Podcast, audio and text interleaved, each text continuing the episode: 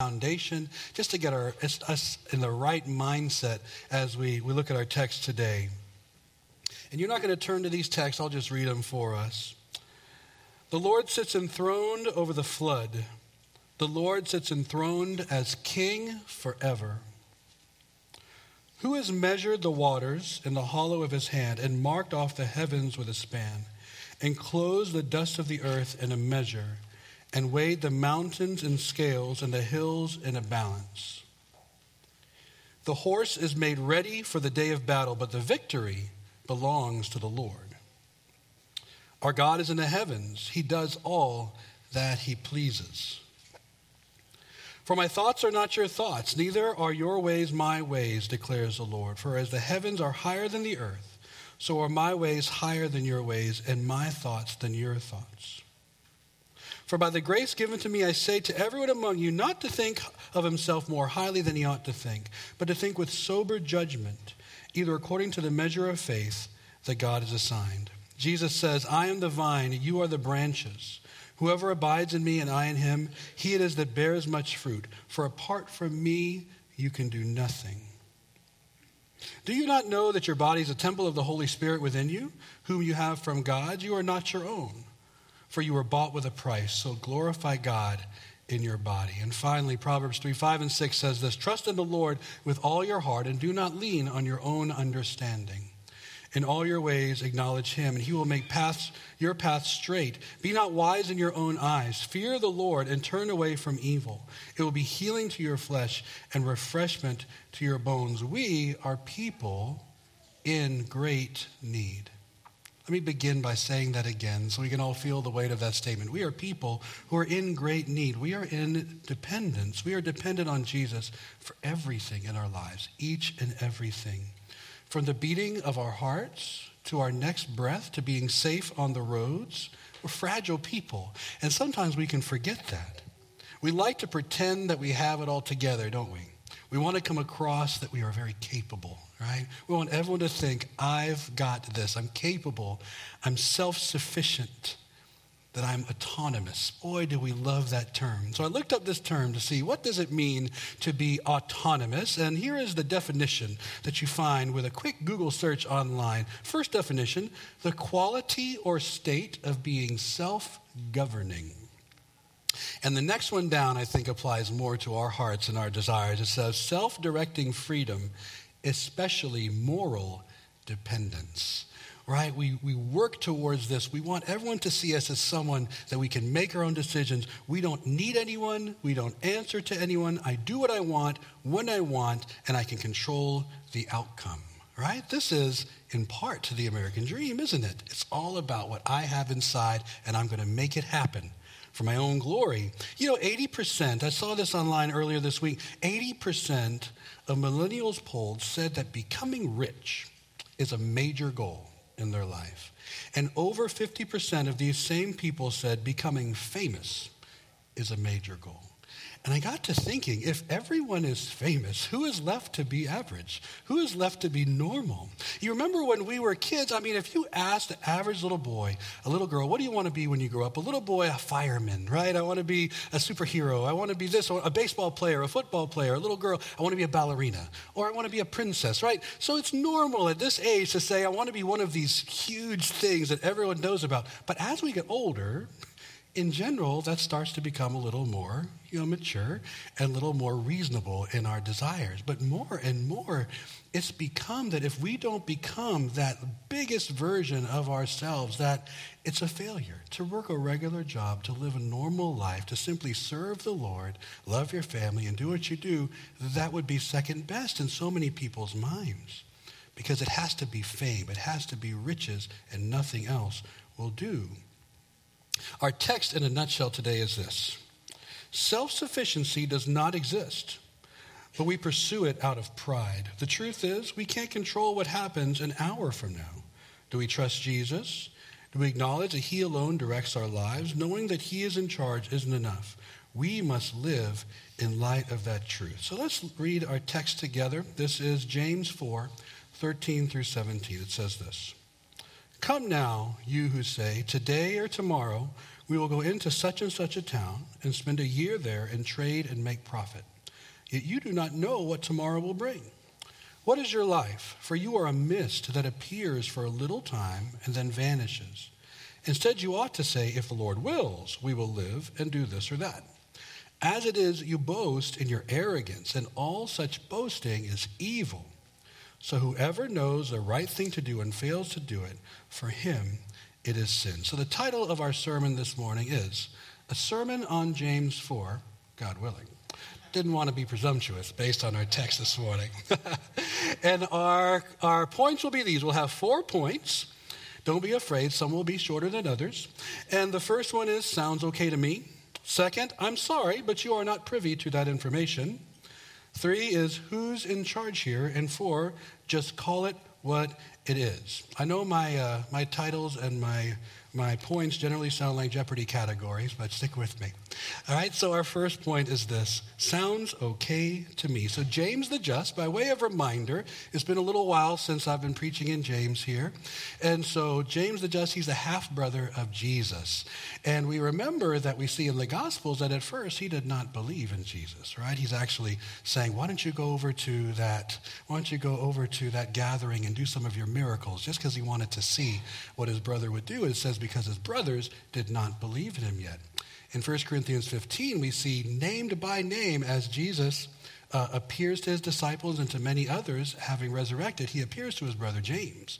And so something happens in between because here we are at the beginning of James, where he refers to himself not as an unbeliever, not as Jesus' brother, but as a servant of the Lord Jesus Christ. He was known as James the Just and the pastor of the church at Jerusalem. So he is writing to the 12 tribes in the dispersion. He's writing to Jewish believers who are not around him, people that are separated from the main body.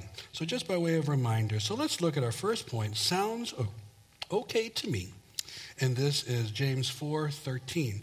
Come now, you who say today or tomorrow we will go into such and such a town and spend a year there and trade and make profit. So, in this chapter, in chapter 4, James has been chipping away at self righteousness, and now he is chipping away at self sufficiency. Remember, the chapter begins with what causes wars? What causes quarrels among you? And in typical James fashion, he doesn't give you a chance to give a terrible answer. He says, Here's the reason it's because you want things and you can't have them, so you fight. This is the answer. He gives the question, then he says, Well, here's the real answer for you. And he does the same thing uh, a couple verses from now.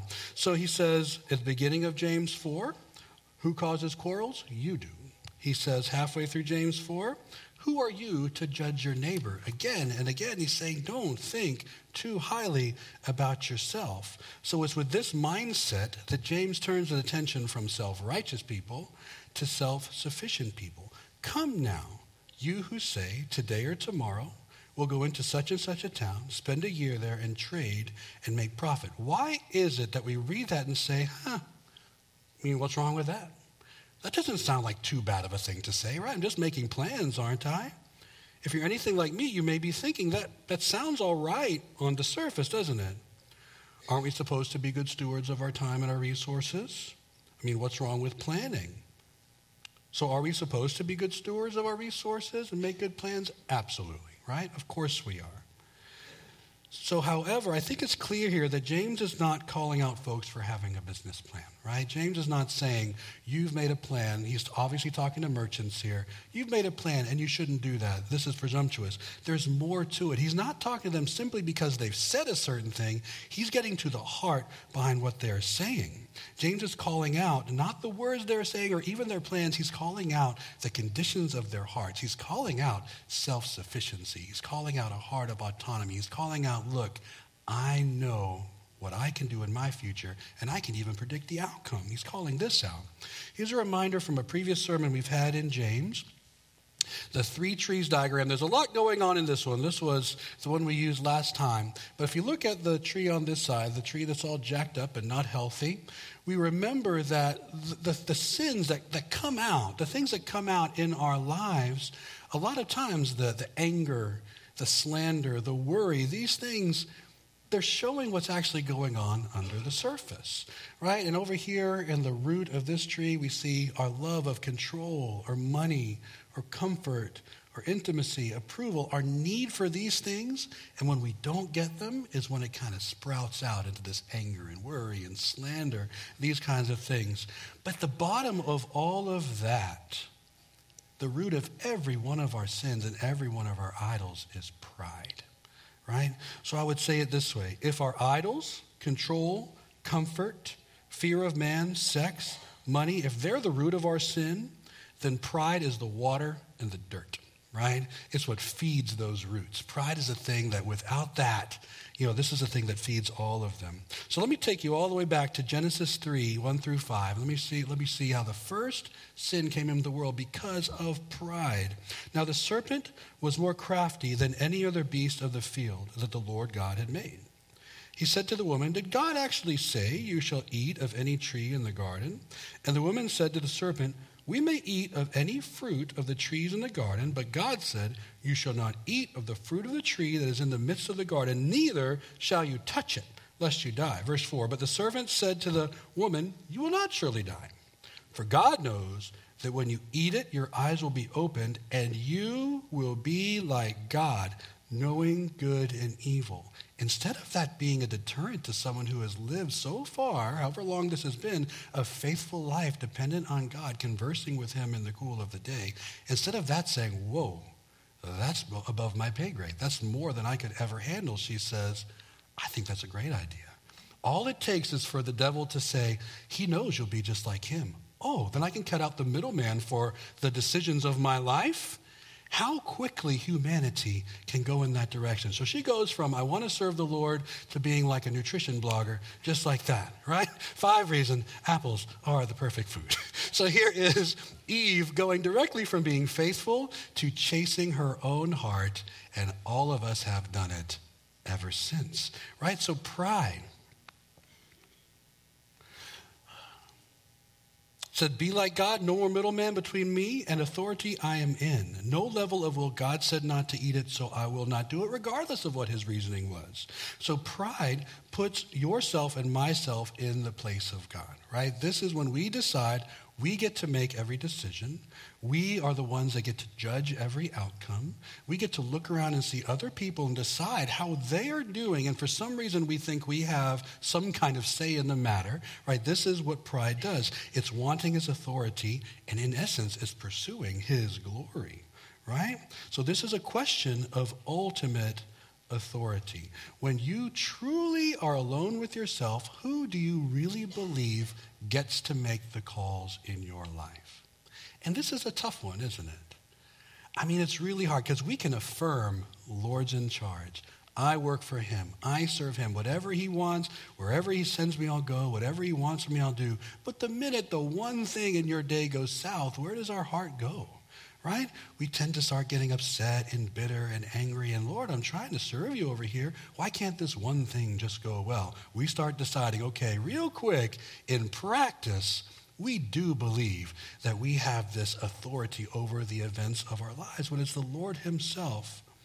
Clearly, without any care for God's will, the merchants are saying. So look at verse 13. It says, Today or tomorrow we'll go into such and such a town and spend a year there and trade and make profit. They are being presumptuous about a lot of things, right? What? First, when to go? Today or tomorrow.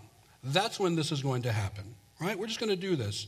How long to stay? We're going to go into such and such a town. We'll spend one year there. Where to go? Such and such a town. What to do when they get there? We're going to buy, we're going to sell, we're going to spend a year there, we're going to make, and what's going to happen? We're going to make a profit. This is what's going to happen. Hey, guess what, everybody?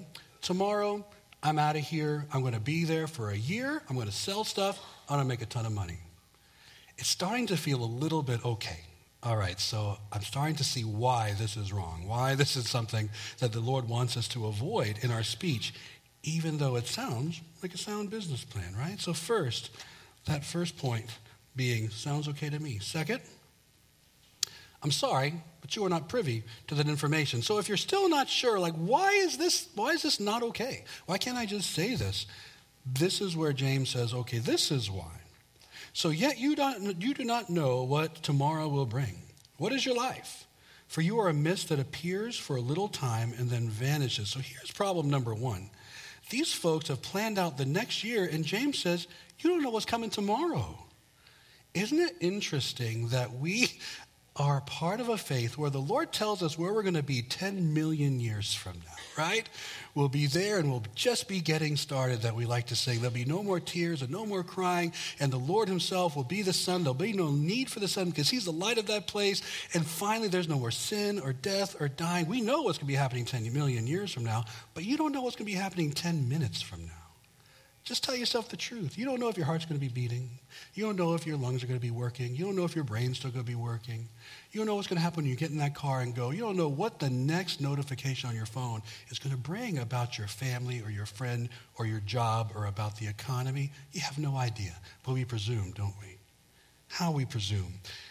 We set our sights really far forward in our lives, don't we? A lot of times when we're cooking on things, you know, the goals that we have, whether it's gaining income or losing weight or whatever it is, we think, okay, five pounds this week, five pounds next week. Ooh, six months in, that's this much, right? We, we presume on the time. And in doing so, we mentally glaze over real life, which is happening right now. We set these fence posts on the next vacation or the next trip or the next thing. That's going to happen. That's going to happen. That's going to happen. That's going to keep me going. And the whole time, the Lord's saying, No, look to me. This, I'm what's going to keep you going. But we make our plans and we set our hope in them. We set our hope in these plans. This is the problem. So James goes in 14, he says, So what is your life? And just like he says at the beginning of chapter 4, remember, he says, What causes quarrels? What causes wars? Don't answer that. It's you. Same thing. He says, Okay, what is your life? Before you answer that, because how would we normally answer that question? What is your life? Right? Maybe we might say, My life is the, is the one chance I get to make a mark. My life is my opportunity to be significant. I mean, I only go around once, so I need to experience everything, right? Boy, this is my one chance, so I, I better do this, this, this, this, and this, regardless of what anyone else needs. You know, we can be so deeply steeped in delusions of grandeur that we have this inflated level of self importance of everything we say and everything we do and everything that our life is is going to make such a massive impact around when we realize that God is the one in total control. So we were at the zoo a couple weeks ago during spring break. We went to look at the lions. I actually have a picture of this. I should have put it up for you. But so there we are at the, at the railing with the lion cage, and there was a railing with a squirrel on it, right? And the lion was in the back, and we're looking at this lion. It's almost like every, time every time he moved and our gaze moved, the squirrel like got in the middle. Like, hey, look at me. Hey, look at me. And I'm just joking, thinking, wow, isn't this a picture of us, right? We're here to see the lion. And the squirrel's like, right? Majestic, right? You know, we have this delusion of grandeur in our life as if this is all about us. I mean, we're experiencing this story from our own vantage point, but we're not the center of the story story, of the story. The Lord Himself is the center of this story. So, what is your life? So, He answers the question in a proper way. He says, Your life is a mist, right? It's a mist that just vanishes. So, have you ever seen, you know, like your breath on a cold day, right? Have you ever been outside when it's cold and, and you see your breath come out? How long does that last? Is it even, can you even count it? Maybe a second or two? It's just gone. Can you grab it? Can you grasp it? Can you mold it? Can you shape it? Absolutely not. Or uh, seeing steam coming off a cup like this in the morning. Or maybe when you go out in the morning and the kids want to play outside, you say, hey, there's, there's dew on the ground right now, but just give it, give it a little while. Sun will come out, it'll be gone. You know it's temporary, don't you? You know it's not going to be there all day. And James says that this is your life.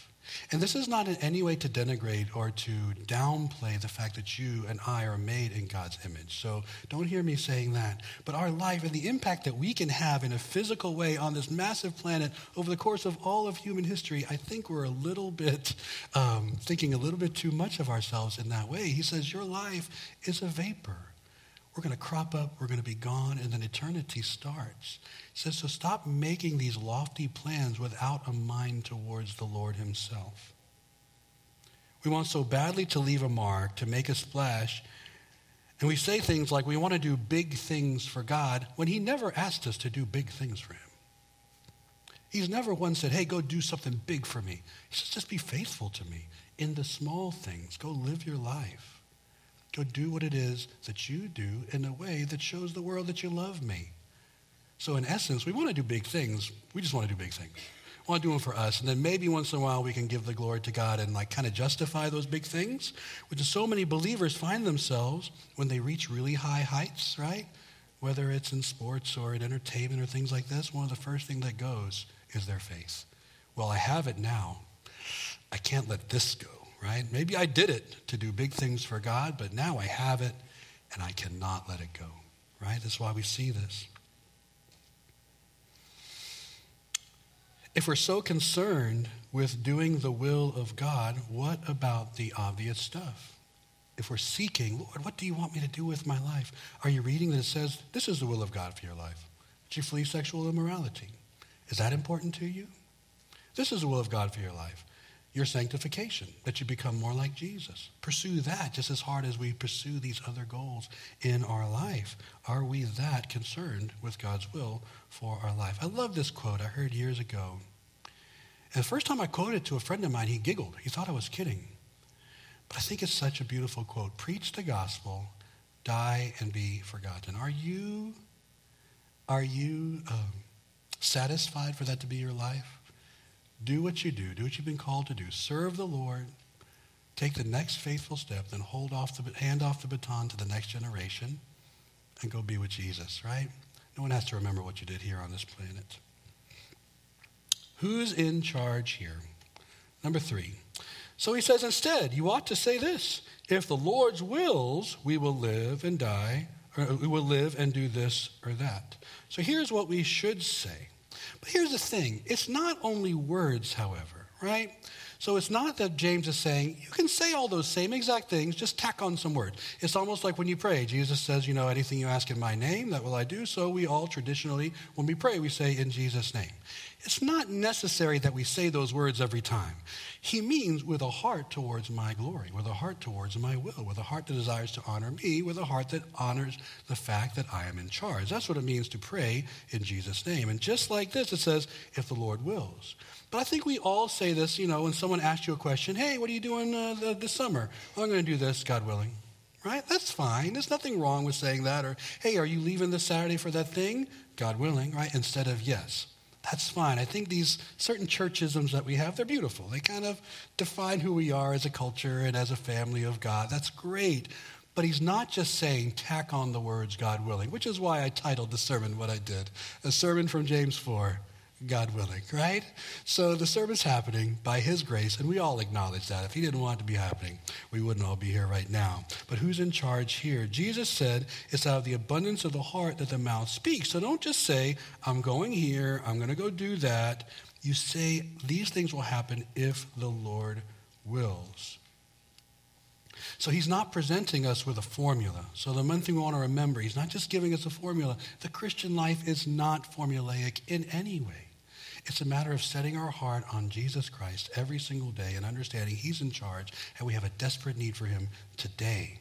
The question is, who are you trusting in today in your walk with Jesus Christ? So he's looking at the posture of our heart. The question is, who do you truly believe has authority over your everyday life? We live in an age where to question the authority of an individual is a cancelable offense right? He used to say to call anything a sin is the only sin. I feel like that's kind of moved on a little bit now. Now, if you question someone's authority to say, to do, to be, to want, to desire, this is now something that you have done that cannot be forgiven, right? Whatever comes to mind for the person, whatever I want to do today, that's the thing. And if you get in my way, you hate me. If you get in my way, you are a hateful person right? And so we have convinced ourselves that in order to be happy, we must have every option of life available to us at all times without any limit of any kind. But you know, here's one way that that lives itself out in most of our daily lives. Have you ever gone to a store with one of your kids or one of someone else's kids and say, You have $10, right? So pick whatever you want for $10. Is that ever not torture? right? Wouldn't it be so much easier to say, here are two things, you may choose one? Sometimes that thing can go into a 45 minute ordeal, right? And the kid gets so worried, I have this, I have this, what if I have that? Could I have two more dollars maybe? Maybe, but this is $13.99. Maybe I'll borrow it from you. You don't have it to give back to me. What are you talking about? But so this idea that I just have every option in the world. We want every option in the world, but we can't handle it. We weren't made for that. Like they were saying Friday night at the uh, Tough Questions, Real Answers event, we weren't made to assimilate all the information that's coming in at all times. We weren't made to contemplate every single job that everyone on the planet does and to wonder if that's me, right? There was a certain freedom generations ago to say, my dad's a farmer, I'm a farmer too. Why? Because we have cows. That's why. Right? So, how much simpler is that?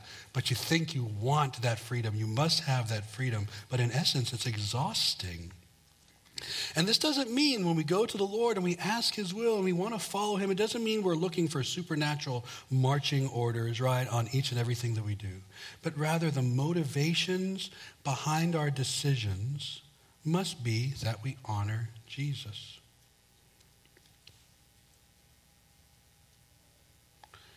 Our priorities, we think about our priorities, don't we generally affirm this list that's on the left, right? So if I were to say, hey, what's most important to you in your life? I think the majority of people would nod their head and say Jesus, right, first. My spouse, my kids, others, then job, hobbies, etc. The decisions that we make are based on this hierarchy of priorities that we have. And if that is the truly the hierarchy of priorities that you have, you're going to find yourself really walking in God's will for your life right? If I want Jesus first, then I want to make sure that I'm there for my spouse and showing love for her, and if you're husband, him. Um, and then my kids, my family, my household, other people, and then myself, the things that I do. If that was true, you're going to find yourself making God honoring decisions like most of the time. You'd be doing pretty well with that. But let's be honest with ourselves. If you just look at your daily thoughts, your calendar, your plans, the things that tick you off, the things that make you happy, the things that make you say, you know, I need a change in my life. There's one down the right. When the priority is self and what my plans are, then after that, I mean, self. I mean, I got to make sure I look good at my job, making plenty of money, and everyone knows it, and I have the comfort that I like and that I need. Then reputation. And so instead of others, it becomes a reputation the powerful, the cool, the important people. You know, the people that matter. I got to make sure they think well of me right? Then family, if you have time and resources. And then God, I mean, I guess if it's good for you to be part of a church or whatever, but isn't this the human heart? It's why we need Jesus. It's why we need the gospel. So finally, let's look at our final point. Just call it what it is. James is very clear which I love about James. So here's the two verses. As it is, you boast in your arrogance, and all such boasting is evil. So whoever knows the right thing to do and fails to do it, for him it is sin. So James begins the final verses with, as it is. So in this current state, if your heart continues down this road, he says, as it is, you are boasting in arrogance. If you simply throw out plans without any word towards the Lord and any care about what He wants for your life, that is boasting and that's arrogance. To make plans devoid of care for God's will and glory is being arrogant. You know, in 1 John, the same word for arrogant is, is being used, and that is the pride of life. You know, when you hear that we to, to avoid the lust of the flesh, the lust of the eyes, and the pride of life. This is the same word being used for arrogance. It's the pride of life. This is what Jesus was tempted with in Matthew 4 and Luke 4 when the devil says, Hey, why don't you cast yourself off the temple? Everyone will see who you are, and then they'll worship you. It'll be amazing, right? Why? You can bypass the will of the Father and you can get something for yourself, right? The pride of life. And Jesus answers with scripture and says, No, right? You will not tempt the Lord your God. And in the same way, James is saying, when you just throw out your plans without any word towards the Lord, any care for his will for your life, that's the pride of life. You're going around, or you're trying to go around what he has for you. James draws really clear lines, and I think that's so helpful for us. You remember a couple of sermons ago in this same, in this same um, letter, he mentions the wisdom that is not from above. He says the wisdom that is from below, the wisdom is of the world, is earthly, unspiritual, and demonic. He doesn't give any gray areas. James doesn't give you any middle ground. And here, James tells us to make our plans based solely on the best interests and desires of ourselves is not simply ill advised. It's not, it doesn't just fly in the face of spiritual best practices. It's boasting, it is arrogant, and then he goes ahead and just says it. It's evil. Verse 16, as it is, you boast in your arrogance. All such boasting is evil. So that's what's wrong with it. So even if we see that plan in verse 16 and go, sounds like a sound plan, all right? Go to that town, sell some stuff, make some money. Excellent. Live your dreams, do your thing, follow your heart. James says, no, this is evil. This is evil to not run to the Lord first and for each and everything in your life. Sometimes we can make plans that we know full well aren't honoring to God, can't we? Something that we know, we just want to get it out of the way and do this thing before there's even a chance to think about it or for someone to speak into our lives. So, of course, we're not going to pray about that because we know what his answer is going to be. Our need for autonomy causes us to retreat into solitude so that no one, even the Lord, may speak into your plans. Verse 17 So whoever knows the right thing to do and fails to do it, for him it is sin. So he said, listen, don't go making your grand plans without an understanding that your every single breath and your every single heartbeat is a gift from the Lord himself. Don't go doing that. Instead, remember to say, if the Lord wills, that your heart would say that and truly understand. If the Lord wills. So if I go and do this, he gets the glory. And if I go into that town and I sell these things and I lose a bunch of money, Blessed be the name of the Lord. If the Lord wills, He is the point, not the outcome of the plans you've made over the next year. Are you really okay? So, even the plans that you have worked very hard on, what if He says no, somewhere in the middle or even at the end? Are you holding those earthly things loosely to where you can say, listen, everything else is extra. What I need is Jesus Christ. This is the point of the passage that we're looking at here. So James says in 17, whoever knows the right thing to do, then, this is the right thing to do. And if you fail to do it, this is sin. So, uh, by way of reminder, sin is doing, saying, thinking, desiring anything that God forbids, or not doing, saying, thinking, desiring anything that God commands. And earlier on in the same letter, James tells us, James 1 22 through 25, he says, But be doers of the word and not hearers only, deceiving yourselves. For if anyone is a hearer of the word and not a doer, he is like a man who looks intently at his natural face in a mirror. For he looks at himself and goes away and at once forgets what he was like. But the one who looks into the perfect law, the law of liberty, and perseveres, being no hearer who forgets, but a doer who acts, he will be blessed in his doing. When you see what's in the word to do, do it. That's worship. That's honoring to the Lord. And when you don't, that's sin, right? Whoever knows what to do that's right and in God's will and doesn't do it, that's sin. And Jesus said this at the end of the Sermon on the Mount in Matthew 7. Everyone who hears these words of mine and does them will be like a wise man who built his house on the rock. And the rain fell, and the floods came, and the winds blew and beat on that house. But it did not fall because it had been founded on the rock. And everyone who hears these words of mine does not do them will be like a foolish man who built his house on the sand. And the rain fell, and the floods came, and the winds blew and beat against that house, and it fell, and great was the fall of it. You want to do the will of God? Open your Bible, read the Bible, do what it says. Honor him, obey him. He says, Don't call me Lord, Lord if you don't do what I say. So, dear friends, we now know that God will not share his glory with anyone or anything. So, ask yourself these questions as we close. Do we trust that God, the path that God has for our life is the best path? Do we trust that He has what's best for us? Is there a part of you that feels like you must hold on to control that you imagine that you have so you don't miss out? What if He doesn't give me that thing I really want? Do you believe that God might withhold good things that you deserve, that you're entitled to? Pursuing your own heart apart a will apart from joyfully submitting to the Lord will leave you exhausted and anxious. To follow Jesus wherever he may lead is the only true path to joy. You see, there was a day that Jesus Christ came. He lived a perfect life that you and I could never live for 33 years, lived amongst the brokenness of this world. But then he died a death on the cross that you and I rightfully deserve to die. Three days later, he rose again, conquering sin and death and the grave. And he says, Come to me. Repent, turn from your sin, follow me. He says, I'll give you a new heart. Turn your heart of stone into a heart of flesh. Sprinkle water on that heart and wake it up so it would be alive, that you could follow me and be one with me even in this life and then for eternity, that 10 million years from now. If you want to follow Jesus, we're here. If you want to talk to someone after the service, repent and turn from your sin and follow him. He's the source of all joy, and his will is the perfect will for your life. Let's pray. Lord God, you are good to us. You're holy and you're wonderful.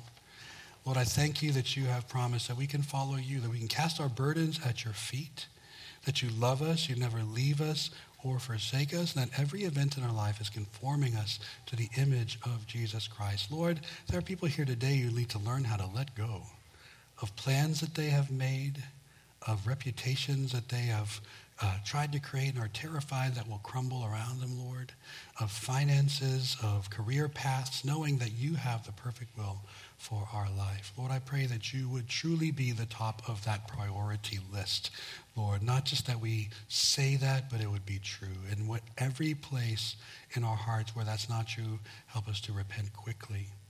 That your word tells us if we confess our sin, you're faithful to forgive us our sin, to cleanse us of all unrighteousness, that you would receive all of the glory. We love you in Jesus' name. Amen.